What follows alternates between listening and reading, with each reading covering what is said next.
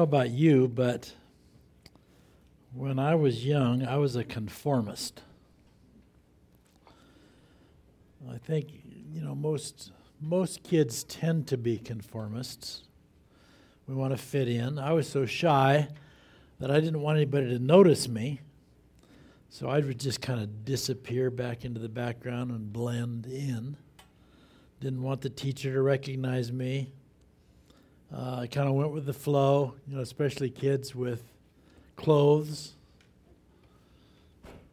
They all dress, you know, basically alike and want to fit in and not be noticed, but not too many are transformers until we get to be a little bit older. I was I was a college student in the 60s and 70s, late 60s and early 70s, so that was a time for uh, not for conformers. it was for radicals. And my most radical thing was toward the end of the Jesus movement. I had a I had a afro and a beard. Wasn't real radical, but it was there. But frankly, most of the time I worked in a grocery store, so you had to, you know, kind of conform. And some of the guys were testing it with beards and long hair and so forth. So we had a store meeting one night. There were about 100 employees in the store. And uh, the manager brought me up in the front and said, "Here's the standard." And you know, and I had, I had uh, my radical, my radical, you know, no beard, but I had sideburns. My hair was pretty short. Man, I was mad at him for that. Everybody laughed and booed at me when I, when I get up there. So notice the first uh, statement on the outline there. There are quite a few fillings today. In order to make a difference, we must be different. You can't just blend in and make a difference. Now, Daniel is one of my favorite characters in the Bible for lots of reasons, but Daniel chapter 1 in particular really addresses this idea of not, not conforming. And uh, Daniel chapter 1, there's a New Testament scripture that's kind of an illustration for Daniel chapter 1. It's in Romans chapter 12, verses 1 and 2. So, therefore, I urge you, brothers and sisters, in view of God's mercy, to offer your bodies as a living sacrifice, holy and pleasing to God.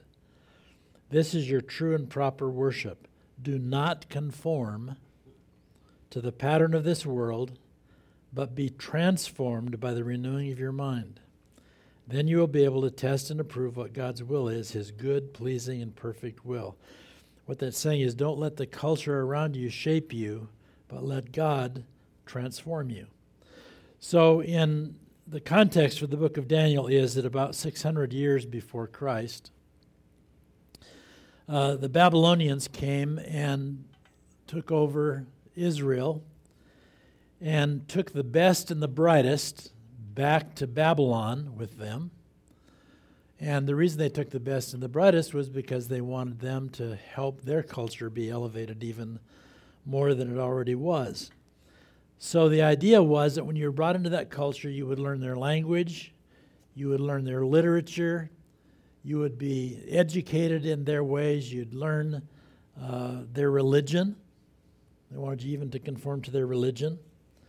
And it would be a little bit like, let's say that uh, the Chinese took over America and they got Grove and they took Grove to China among the best and the brightest and they said, Grove, you're going to learn our language.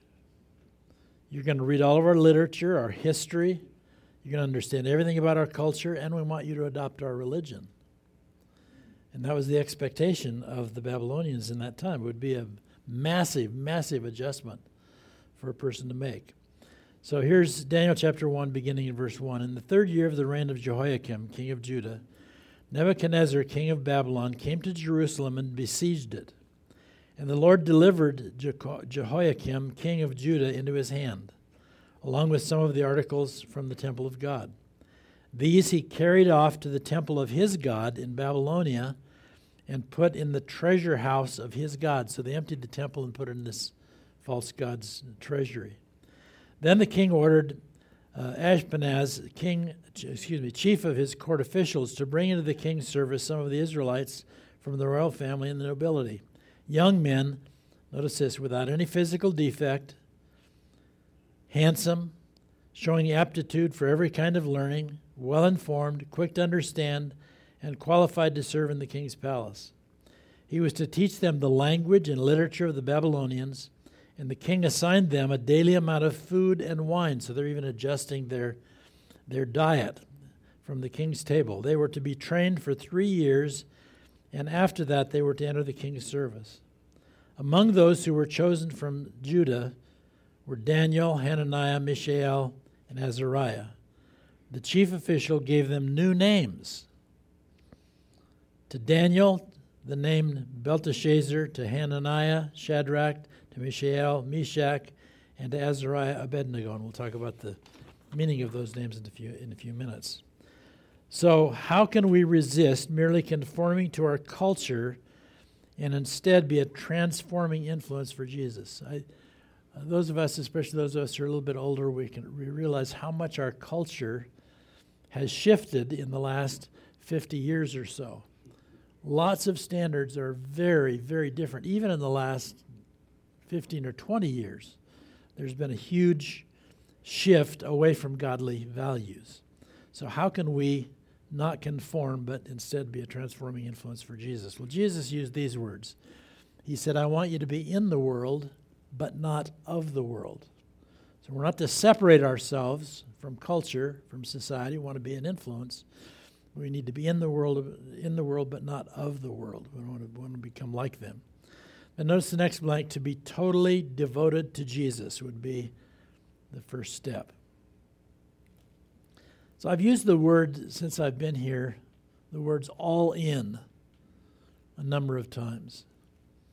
We want to be all in for Jesus, not just dipping our toes in the water and dabbling with Christianity, but we want to be all in for Jesus. In other words, no compromise, fighting peer pressure.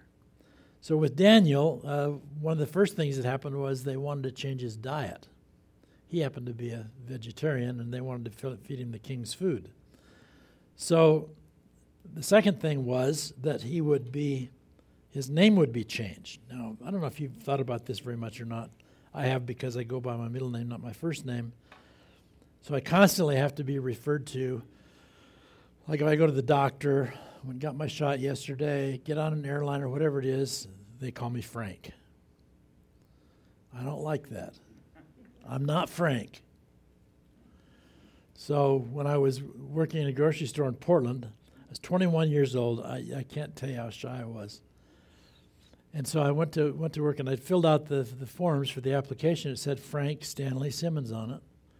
So the store manager assumed my name was Frank. So I was working in the back room the first day, and he came back and he had a name tag that said Frank on it. Now, now I would say, you know, I really don't go by Frank. Could you put could you put Stan on there? But I was so dang shy then, I didn't say anything about it. So all the time I worked in that store, they called me Frank. Hated it. I went back and visited a few months after I quit, and I walked by the manager. He says, "Hi, Frank. How you doing?" I say, "Shut up. I'm not Frank. Call me Stan." So in Bible times, though, your name had a meaning. It meant something. So let me give you the meaning of the names that they had, and then the name, meaning of the name that they were that they changed into. For example, Daniel means God is my judge. Okay. Belteshazzar means protect the king. Hananiah meant the Lord is gracious. Changed to Shadrach was command of Aku, who was a Babylonian god. Mishael means who is like God, to Meshach, which means who is like Aku, which is a false god. Azariah means the Lord is my helper, to Abednego, which means servant of Nego, a Babylonian god. So you can imagine changing their name. It would be like changing your name to something that meant it's not about Jesus anymore, it's about this false God that we're asking you to follow. So it's a change of loyalty, it's a change of allegiance. Now, I, th- I think I might have mentioned this a few months ago. I watched a lot of boxing for a while. And uh, Muhammad Ali, who I never I never liked when he was when he was around because he was such a blowhard, found out later that that was just just to fill the seats is all it was. He didn't really feel that way about himself. But when he changed his name from Cassius Clay to Muhammad Ali, he was indicating that he had become a Muslim. Flaunted that, it irritated everybody, including people who boxed against him. So I don't remember the name of his opponent in this particular fight, but, but this was a guy who kept calling him Cassius Clay. And so it really irritated Muhammad Ali. So during the fight, whenever he'd hit this guy, he'd say, What's my name? Hit him again. What's my name? Hit him again. What's my name? You know, he really, really thumped on this guy. He wanted to be called by the right name. So it'd be a little, a little bit like Arnie being called Kung Fu. You know, be a little weird, wouldn't it? just, just, just a little bit strange. Kung Fu, yeah, Kung Fu. But Daniel resolved not to defile himself with the royal food and wine. He asked the chief official for permission not to defile himself in this way. And his logic was, you know, let's let's try it my way for a while. Okay? So Daniel demonstrated the courage to live by his convictions. He didn't want to do things that were dedicated to false God. He was a no compromise kind of a guy. So, number one, be totally devoted to Jesus if you want to be a transformer. Secondly, conduct yourself in a godly manner. So, conduct is so important. Uh, I don't know if you've thought about this or not, but when you change jobs, uh, particularly before you were a Christian, you probably, in fact, even after you're a Christian to a certain degree, you adapt to the culture where you are. So I worked in, in three different grocery stores that were very different. The first one that I was when I was from 19 to 22 or 23. And then another one in a town nearby, Safeway. Started working for Safeway. Totally different culture in that store. So I found myself having to adopt to the culture. Now, I'm not talking about necessarily compromising your values or convictions, but it's just different. So you adapt. And then the third store, uh, where I worked was very different as well. Then I got to run my own store, so I got to establish the culture. So the consequence of, of Daniel's godly behavior was he wasn't defiant. That's really important. He wasn't in your face. I'm not compromising your values. Notice how, how tactful he was. Follow along with these words. But Daniel resolved not to defile himself with the royal food and wine. And he asked, he asked the chief official for permission not to defile himself in this way. Now, God had caused the official to show favor and compassion to Daniel, but the official told Daniel, I'm afraid of, of my lord the king, who has assigned your food and drink. Why should he see you looking worse than the other young men your age? The king would then have my head because of you. So Daniel then said to the guard, when the chief official had appointed over Daniel, Hananiah, Mishael, and Azariah, Please test your servants for 10 days.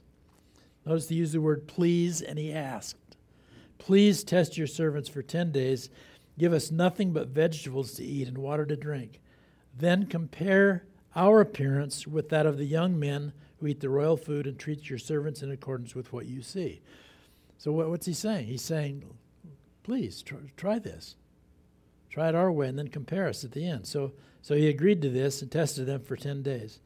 At the end of the 10 days, they looked healthier and better nourished than any of the young men who ate the royal food. So the guard took away their choice, choice food and the wine they were to drink and gave them vegetables instead. So he said, Try it. Just try it my way for 10 days. And if we if we look worse than they look and you're going to get in trouble, then he said, Come and talk to us and we'll renegotiate this thing. So Romans 12 21 says it this way Do not be overcome by evil, but overcome evil with good. So don't let the culture shape you. Stand firm. But we stand firm in grace and in love. The fruit of the Spirit is to be demonstrated in our life. We don't get in people's face and, and become defiant. We act like Jesus would have us act. Luke 6:38 says, "Given it will be given to you a good measure, pressed down, shaken together, and running over, will be poured into your lap. For the measure you use, it will be measured to you." So if you're defiant, what are you going to get back? You're going to get back defiance multiplied. If you're gracious and forgiving, what are you going to get back? The same thing. So be use diplomacy. You get back what you give. You set the tone. Learn to set the tone. So so what if I said, what if I said, Rick, get over there? What does that make you feel like on the inside? I, I won't say what I would say, but get out of my face. It does. It makes you want to push back, doesn't it? If somebody's harsh and angry. I said, Rick, would you, would you go and sit over there, please? You'd, you'd probably be inclined, inclined to do that. So our tone and godly character have a great impact if we do it the right way. Your love can change the atmosphere. Then, thirdly, depend on God to move beyond your natural abilities. So, so what if I said this about? See, I got to find it now. This is this is Jared. He's handsome. He's without physical defect, shows his aptitude in every kind of learning. He's well informed, he's quick to understand. He's qualified in every respect. Look at it. Look at him. He's a hunk. Yeah, he's shaking his head no, which, which shows humility, which even endears you more to him in that respect. So we can have natural abilities. We can have natural things that are good about us, but it's not enough. So notice back and down again. To these four men, God gave, they were smart already, but God gave knowledge and understanding of all kinds of literature and learning. In other words, He made them stand out. And Daniel could understand visions and dreams of all kinds. At the end of the time set by the king to bring them into his service, the chief official presented them to Nebuchadnezzar. The king talked with them. He found none equal so they were head and shoulders above everybody else. He found none equal to Daniel, Hananiah, Mishael, and Azariah. So they entered the king's service. imagine this. We complain about our culture sometimes, but he, here they are in an ungodly culture. They didn't compromise their values, but they stayed in that culture and they rose to leadership in that culture. That's a great example for us. In every matter of wisdom and understanding about which the king questioned them, he found them ten times better than all the magicians and enchanters in his whole kingdom. So we need godly people in places of leadership in our culture. It's foolish to separate ourselves and be defiant. We should seek to be in a position where we can give influence. We can be an influencer rather than a compromiser. So they're 10 times better than the others. Why? Because of God's grace. So they had great minds, just like Jared, great minds, good looks, and a great education. I'll expect some later, Jared. Beyond that, God equipped them beyond their natural abilities. So you can have all the natural abilities in the world, but God graced them even above that. In Acts chapter 1, it says, But you will receive power when the Holy Spirit comes on you, and you will be my witnesses in Jerusalem and in all Judea and Samaria and to the ends of the earth. Now, here's, here's kind of a pet peeve of mine. So often, spirit filled Christians get weird.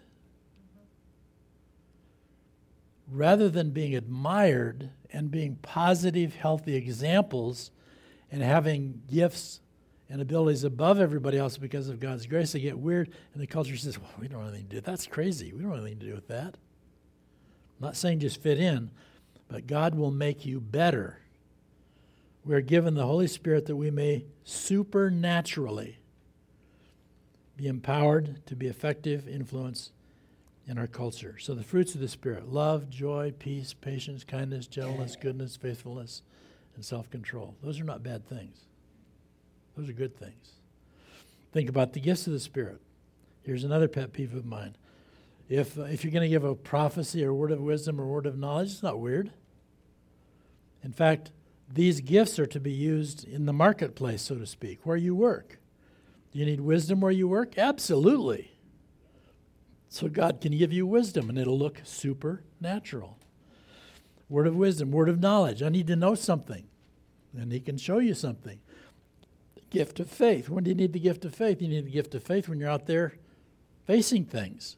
God give you faith. It's not weird, it's supernatural. So God gives us the Holy Spirit that we may be transformed into his image, look like Jesus. Fruit of the Spirit and the gifts of the Spirit, in order that we may be transformative, a transformative influence in our culture. I'd like to ask you to bow your heads and close your eyes for just a moment. I want you to think about these four men Daniel, Shadrach, Meshach, and Abednego. Good and godly examples in their culture. They rose to the highest place that they could be raised in their culture, and they were godly about it. So, what's going on in your life where you could, you could be a, a more healthy influence? Maybe, maybe a promotion from where you are right now, or a new job from where you are right now, where you could be an influence for Jesus. Not compromising your values, but graciously, graciously living for Jesus in a way that would prove to be a godly example to people. So, I'm going to ask you three questions. Number one, are you totally voted, devoted to Jesus Christ? Are you all in? All in.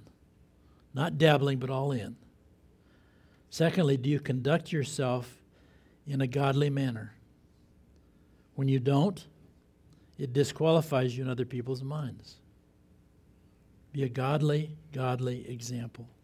And thirdly, are you depending on God to move beyond your natural abilities? Do you ever ask the Lord, Lord, give me the gift of faith today? Lord, give me the word of knowledge today. Give me the word of wisdom today. Me the discerning of spirits today, that I may function in your supernatural power. So, Lord, we lift up not only those in this room, but those who are online today. Lord, we don't want to just fit in. We want to be outstanding, as outstanding as we can possibly be, each of us at a different level. But where we work, where we live, where we go to school, we want to be godly examples. As I said about Daniel, was 10 times better because of your grace and your goodness. Lord, that's the way that we want to be. Not better just to be better, but better because we want to be an influence for you. So we love you. We give you thanks for your goodness and your grace in our life. If there's anything in our life that's getting in the way of us being a good and godly example, then Lord, point that out so we can get that taken care of in our life. We love you and we give you thanks. In Jesus' name we pray.